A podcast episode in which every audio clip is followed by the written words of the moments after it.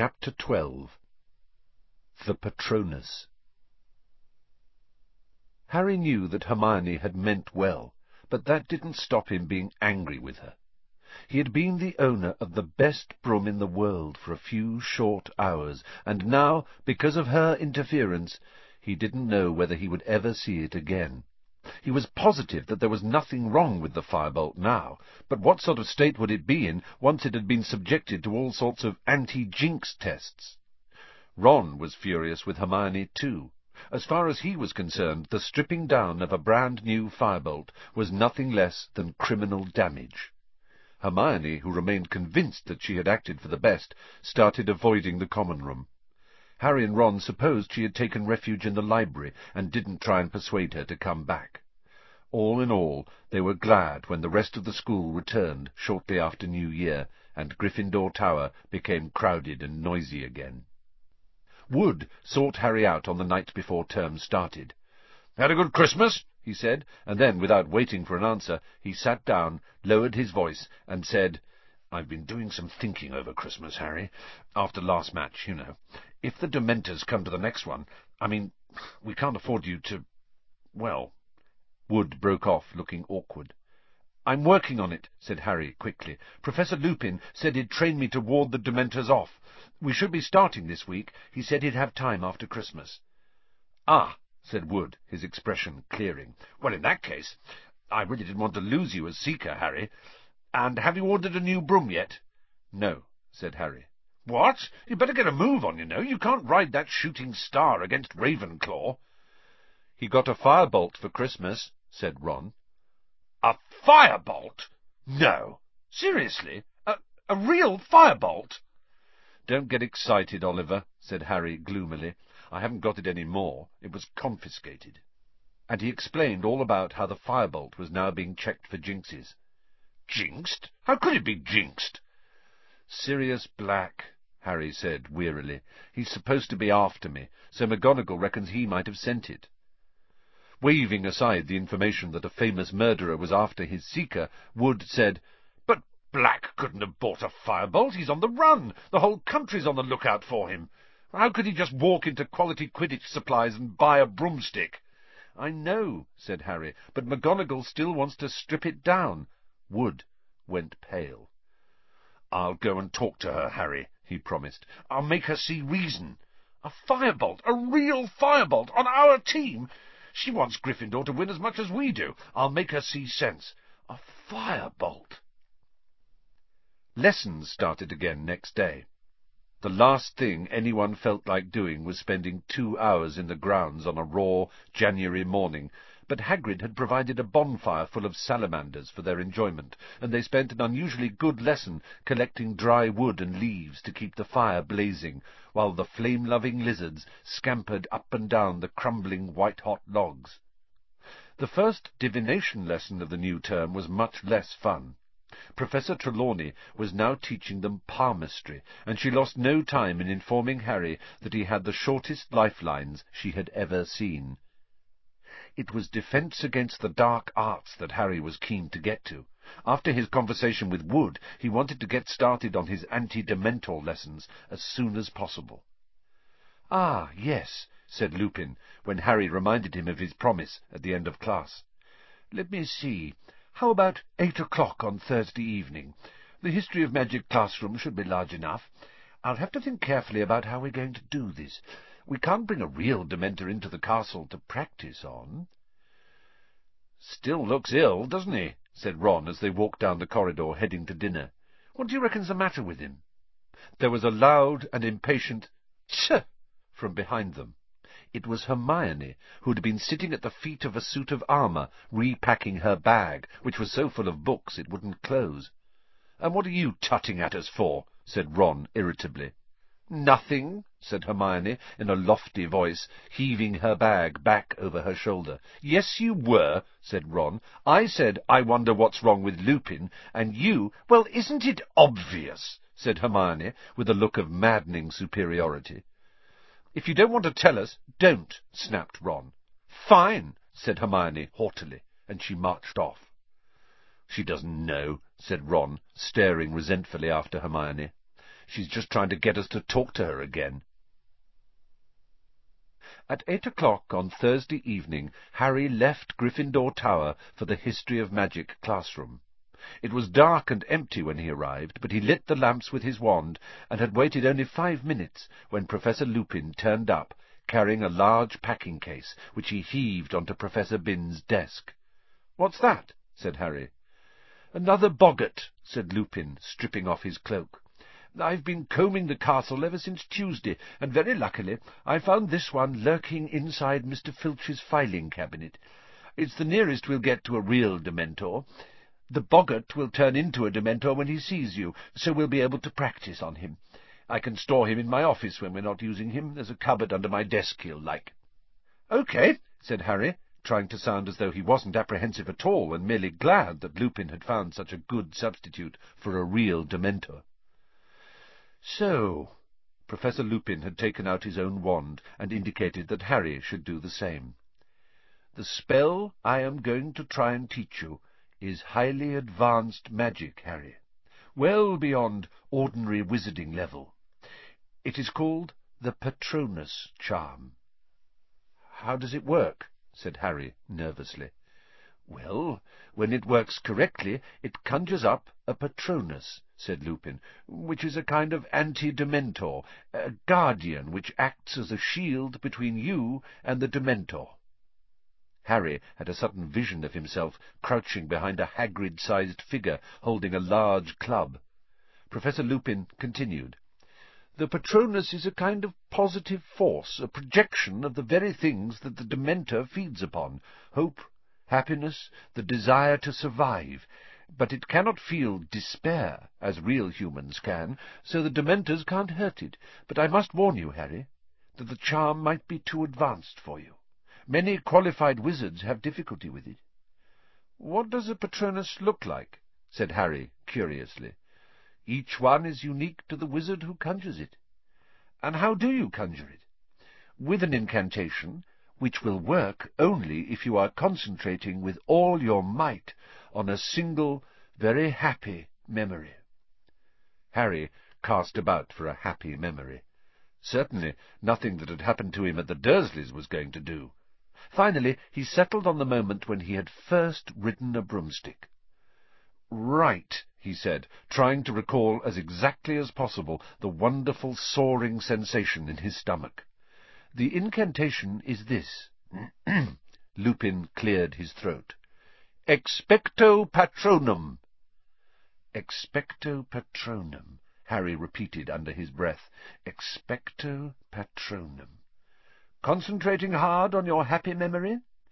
"Oh, yeah," said Harry, quickly forcing his thoughts back to that first broom ride. "Expecto patrono. No, patronum. Sorry. Expecto patronum. Expecto patronum." Something whooshed suddenly out of the end of his wand. It looked like a wisp of silvery gas. "Did you see that?" said Harry, excitedly. "Something happened." "Very good," said Lupin, smiling. "Right then, ready to try it on a Dementor?" "Yes," Harry said, gripping his wand very tightly and moving into the middle of the deserted classroom. He tried to keep his mind on flying, but something else kept intruding. Any second now he might hear his mother again. But he shouldn't think that, or he would hear her again, and he didn't want to. Or did he? Lupin grasped the lid of the packing-case and pulled. A Dementor rose slowly from the box, its hooded face turned towards Harry, one glistening scabbed hand gripping its cloak. The lamps around the classroom flickered and went out.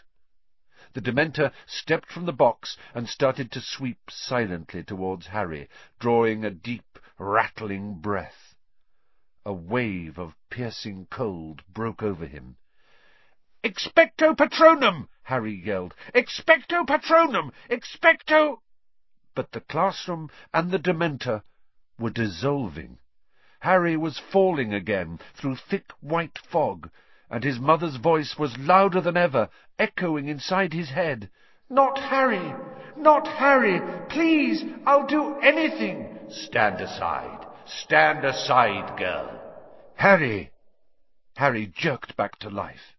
He was lying flat on his back on the floor. The classroom lamps were alight again. He didn't have to ask what had happened. "Sorry," he muttered, sitting up and feeling cold sweat trickling down behind his glasses. "Are you all right?" said Lupin. "Yes." Harry pulled himself up on one of the desks and leaned against it. "Here." Lupin handed him a chocolate frog. "Eat this before we try again. I didn't expect you to do it first time. In fact, I would have been astounded if you had." "It's getting worse," Harry muttered, biting the frog's head off. "I could hear her louder that time, and him. Voldemort." Lupin looked paler than usual. "Harry, if you don't want to continue, I will more than understand." "I do," said Harry fiercely, stuffing the rest of the chocolate frog into his mouth. "I've got to. What if the Dementors turn up at our match against Ravenclaw? I can't afford to fall off again. If we lose this game, we've lost the Quidditch Cup." "All right, then," said Lupin. "You might want to select another memory, a happy memory, I mean, to concentrate on. That one doesn't seem to have been strong enough." Harry thought hard, and decided his feelings when Gryffindor had won the house championship last year had definitely qualified as very happy. He gripped his wand tightly again, and took up his position in the middle of the classroom. "Ready?" said Lupin, gripping the box-lid. "Ready," said Harry, trying hard to fill his head with happy thoughts about Gryffindor winning, and not dark thoughts about what was going to happen when the box opened. "Go," said Lupin, pulling off the lid. The room went icily cold and dark once more. The Dementor glided forwards, drawing its rattly breath. One rotting hand was extending towards Harry. "Expecto Patronum!" Harry yelled. "Expecto Patronum! Expecto pat—" White fog obscured his senses. Big, blurred shapes were moving around him. Then came a new voice, a man's voice, shouting, panicking. "Lily, take Harry and go! It's him! Go! Run! I'll hold him off!" The sounds of someone stumbling from a room, a door bursting open, a cackle of high-pitched laughter. "Harry! Harry, wake up!" Lupin was tapping Harry hard on the face. This time it was a minute before Harry understood why he was lying on a dusty classroom floor. "I heard my dad," Harry mumbled. "That's the first time I've ever heard him. He tried to take on Voldemort himself, to give my mum time to run for it." Harry suddenly realized that there were tears on his face mingling with the sweat. He bent his face low as possible, wiping them off his robes, pretending to do up his shoelace, so that Lupin wouldn't see. "You heard James?" said Lupin in a strange voice. "Yeah." Face dry, Harry looked up. "Why? You didn't know my dad, did you?" I, I did, as a matter of fact," said Lupin. "We were friends at Hogwarts. Listen, Harry, perhaps we should leave it here for tonight. This charm is ridiculously advanced. I shouldn't have suggested putting you through this." "No," said Harry. He got up again. "I'll have one more go. I'm not thinking of happy enough things, that's what it is. Hang on." He racked his brains. A really, really happy memory, one that he could turn into a good, strong Patronus. The moment when he'd first found out he was a wizard and would be leaving the Dursleys for Hogwarts. If that wasn't a happy memory, he didn't know what was. Concentrating very hard on how he had felt when he'd realized he'd be leaving Privet Drive, Harry got to his feet and faced the packing case once more. "Ready?" said Lupin, who looked as though he was doing this against his better judgment. "Concentrating hard. All right. Go." He pulled off the lid of the case for the third time, and the Dementor rose out of it. The room fell cold and dark. "Expecto Patronum!" Harry bellowed. "Expecto Patronum! Expecto Patronum!" The screaming inside Harry's head had started again, except this time it sounded as though it was coming from a badly tuned radio, softer and louder and softer again, and he could still see the Dementor. It had halted, and then a huge silver shadow came bursting out of the end of Harry's wand to hover between him and the Dementor, and though Harry's legs felt like water, he was still on his feet, though for how much longer he wasn't sure. "Ridiculous!" roared Lupin, springing forwards. There was a loud crack, and Harry's cloudy Patronus vanished along with the Dementor. He sank into a chair, feeling as exhausted as if he had just run a mile, his legs shaking. Out of the corner of his eye he saw Professor Lupin forcing the boggart back into the packing-case with his wand. It had turned into a silvery orb again. "Excellent!" Lupin said, striding over to where Harry sat. "Excellent, Harry! That was definitely a start. Can we have another go? Just one more go?" "Not now," said Lupin firmly. "You've had enough for one night. Here." He handed Harry a large bar of Honeyduke's best chocolate. "Eat the lot, or Madame Pumphrey will be after my blood." "Same time next week?" "Okay," said Harry. He took a bite of the chocolate and watched Lupin extinguishing the lamps that had rekindled with the disappearance of the Dementor. A thought had just occurred to him. "Professor Lupin," he said, "if you knew my dad, you must have known Sirius Black as well." Lupin turned very quickly. "What gives you that idea?" he said sharply. "Nothing. I mean, I just knew they were friends at Hogwarts too." Lupin's face relaxed. "Yes, I knew him," he said shortly. "Or I thought I did. You'd better get off, Harry. It's getting late." Harry left the classroom, walked along the corridor and around a corner, then took a detour behind a suit of armour and sank down on its plinth to finish his chocolate, wishing he hadn't mentioned Black, as Lupin was obviously not keen on the subject. Then Harry's thoughts wandered back to his mother and father. He felt drained and strangely empty, even though he was so full of chocolate. Terrible though it was to hear his parents' last moments replayed inside his head, these were the only times Harry had heard their voices since he was a very small child. But he'd never be able to produce a proper Patronus if he half wanted to hear his parents again. "They're dead," he told himself sternly. "They're dead, and listening to echoes of them won't bring them back. You'd better get a grip on yourself if you want that Quidditch cup." He stood up, crammed the last bit of chocolate into his mouth, and headed back to Gryffindor Tower. Ravenclaw played Slytherin a week after the start of term. Slytherin won, though narrowly. According to Wood, this was good news for Gryffindor, who would take second place if they beat Ravenclaw too. He therefore increased the number of team practices to five a week. This meant that with Lupin's anti-Dementor classes, which in themselves were more draining than six Quidditch practices, Harry had just one night a week to do all his homework. Even so, he wasn't showing the strain nearly as much as Hermione, whose immense workload finally seemed to be getting to her.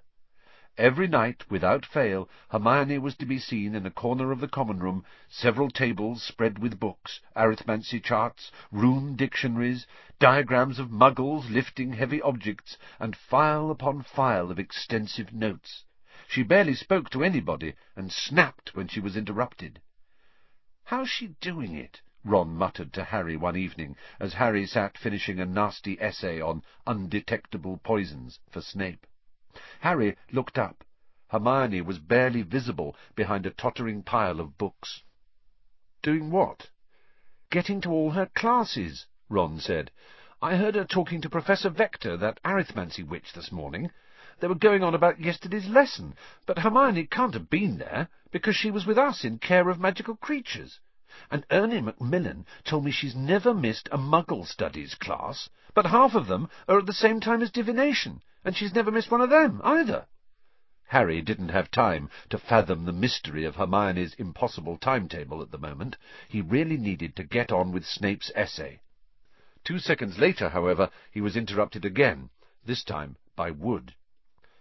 "Bad news, Harry. I've just been to see Professor McGonagall about the firebolt. She uh, got a bit shirty with me. Told me I got my priorities wrong. Seemed to think I cared more about winning the cup than I do about you staying alive. Just because I told her, I didn't care if it threw you off, as long as you caught the snitch on it first." Wood shook his head in disbelief. "Honestly, the way she was yelling at me, you'd think I'd said something terrible. Then I asked her how much longer she was going to keep it. He screwed up his face and imitated McGonagall's severe voice. As long as necessary, Wood. I reckon it's time you ordered a new broom, Harry. There's an order form at the back of which broomstick. You could get a Nimbus two thousand one, like Malfoy's got. I'm not buying anything Malfoy thinks is good, said Harry flatly. January faded imperceptibly into February, with no change in the bitterly cold weather. The match against Ravenclaw was drawing nearer and nearer, but Harry still hadn't ordered a new broom. He was now asking Professor McGonagall for news of the firebolt after every transfiguration lesson, Ron standing hopefully at his shoulder, Hermione rushing past with her face averted. "No, Potter, you can't have it back yet," Professor McGonagall told him, the twelfth time this happened, before he'd even opened his mouth. "We've checked for most of the usual curses, but Professor Flitwick believes the broom might be carrying a hurling hex. I shall tell you once we finish checking it. Now please stop badgering me." To make matters even worse, Harry's anti-dementor lessons were not going nearly as well as he had hoped. Several sessions on, he was able to produce an indistinct silvery shadow every time the boggart Dementor approached him, but his Patronus was too feeble to drive the Dementor away. All it did was hover like a semi-transparent cloud, draining Harry of energy as he fought to keep it there. Harry felt angry with himself, guilty about his secret desire to hear his parents' voices again. "You're expecting too much of yourself," said Professor Lupin sternly, in their fourth week of practice. "For a thirteen-year-old wizard, even an indistinct Patronus is a huge achievement. You aren't passing out any more, are you?" "I thought a Patronus would charge the Dementors down or something," said Harry dispiritedly. "Make them disappear." "The true Patronus does do that," said Lupin, "but you've achieved a great deal in a very short space of time. If the Dementors put in an appearance at your next Quidditch match, you will be able to keep them at bay long enough to get back to the ground." "You said it's harder if there are loads of them," said Harry. "I have complete confidence in you," said Lupin, smiling. "Here, you've earned a drink, something from the Three Broomsticks. You won't have tried it before." He pulled two bottles out of his briefcase. "Butterbeer," said Harry, without thinking. "Yeah, I like that stuff." Lupin raised an eyebrow. "Oh, Ron and Hermione brought me some back from Hogsmeade," Harry lied quickly. "I see," said Lupin, though he still looked slightly suspicious. "Well, let's drink to a Gryffindor victory against Ravenclaw. Not that I'm supposed to take sides as a teacher," he added hastily. They drank the butterbeer in silence, until Harry voiced something he'd been wondering for a while. "What's under a Dementor's hood?" Professor Lupin lowered his bottle thoughtfully. "Hmm. Well, the only people who really know are in no condition to tell us. You see, the Dementor only lowers its hood to use its last and worst weapon." "What's that?" "They call it the Dementor's kiss," said Lupin, with a slightly twisted smile.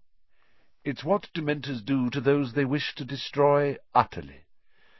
I suppose there must be some kind of mouth under there, because they clamp their jaws upon the mouth of the victim and suck out his soul." Harry accidentally spat out a bit of butterbeer. "What, they kill—" "Oh, no," said Lupin. "Much worse than that. You can exist without your soul, you know, as long as your brain and heart are still working. But you'll have no sense of self any more, no memory, no anything. There's no chance at all of recovery. You'll just exist as an empty shell, and your soul is gone forever. Lost." Lupin drank a little more butterbeer, then said, "It's the fate that awaits Sirius Black. It was in the Daily Prophet this morning. The Ministry have given the Dementors permission to perform it if they find him." Harry sat stunned for a moment at the idea of someone having their soul sucked out through their mouth. But then he thought of Black. "He deserves it," he said suddenly. "You think so?" said Lupin lightly. "Do you really think anyone deserves that?" "Yes," said Harry defiantly. For for some things." He would like to have told Lupin about the conversation he'd overheard about Black in the Three Broomsticks, about Black betraying his mother and father, but it would have involved revealing that he'd gone to Hogsmeade without permission, and he knew Lupin wouldn't be very impressed by that. So he finished his butterbeer, thanked Lupin, and left the History of Magic classroom. Harry half wished that he hadn't asked what was under a Dementor's hood. The answer had been so horrible, and he was so lost in unpleasant thoughts of what it would feel like to have your soul sucked out of you, that he walked headlong into Professor McGonagall halfway up the stairs. "Do watch where you're going, Potter."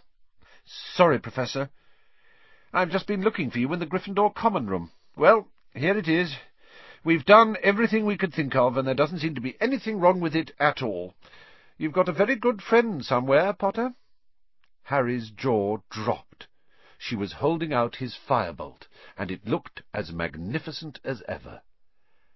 "I can have it back," Harry said weakly. "Seriously?" "Seriously," said Professor McGonagall, and she was actually smiling. "I dare say you'll need to get the feel of it before Saturday's match, won't you? And, Potter, do try and win, won't you? Or we'll be out of the running for the eighth year in a row, as Professor Snape was kind enough to remind me only last night." Speechless, Harry carried the firebolt back upstairs towards Gryffindor Tower. As he turned a corner, he saw Ron dashing towards him, grinning from ear to ear. "She gave it to you! Excellent! Listen, can I still have a go on it tomorrow?" "Yeah, anything," said Harry, his heart lighter than it had been in a month. "You know what? We should make it up with Hermione. She was only trying to help." "Yeah, all right," said Ron. "She's in the common room now, working, for a change." They turned into the corridor to Gryffindor Tower, and saw Neville Longbottom pleading with Sir Cadogan, who seemed to be refusing him entrance. "I wrote them down," Neville was saying tearfully, "but I must have dropped them somewhere." "A likely tale!" roared Sir Cadogan. Then, spotting Harry and Ron, "Good even, my fine young yeoman! Come, clap this loon in irons! He's trying to force entry into the chambers within!" "Oh, shut up!" said Ron, as he and Harry drew level with Neville. "I've lost the passwords," Neville told them miserably. "I made him tell me what passwords he was going to use this week, because he keeps changing them, and now I don't know what I've done with them." "Odds bodikins!" said Harry to Sir Cadogan, who looked extremely disappointed, and reluctantly swung forwards to let them into the common room. There was a sudden excited murmur as every head turned, and the next moment Harry was surrounded by people exclaiming over his firebolt.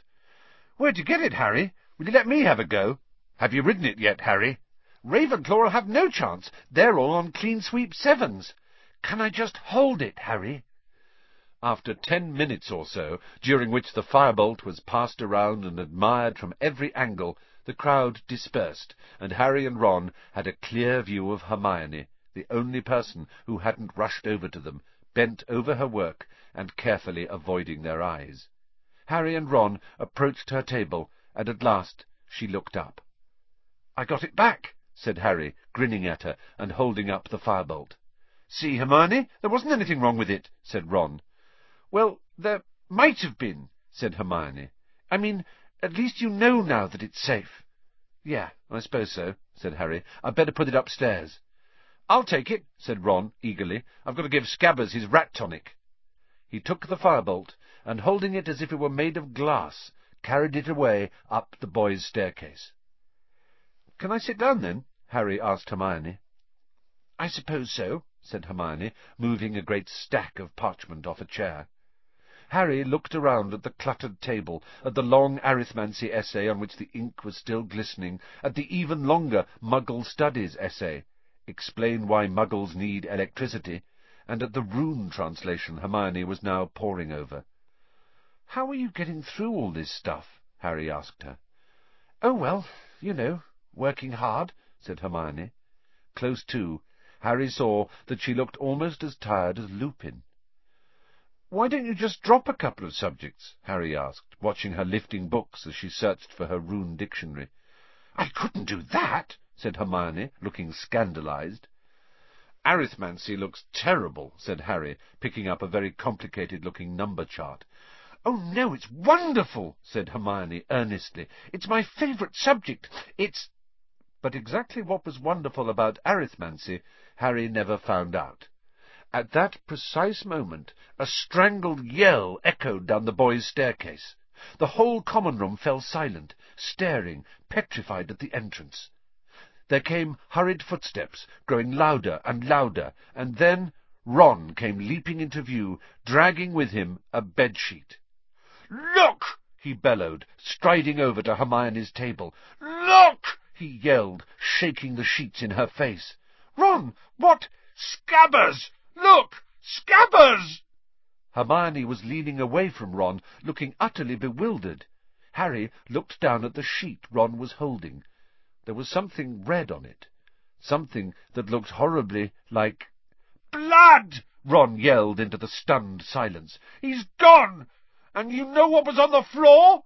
N no, said Hermione in a trembling voice. Ron threw something down onto Hermione's rune translation. Hermione and Harry leaned forward. Lying on top of the weird, spiky shapes were several long, ginger cat hairs.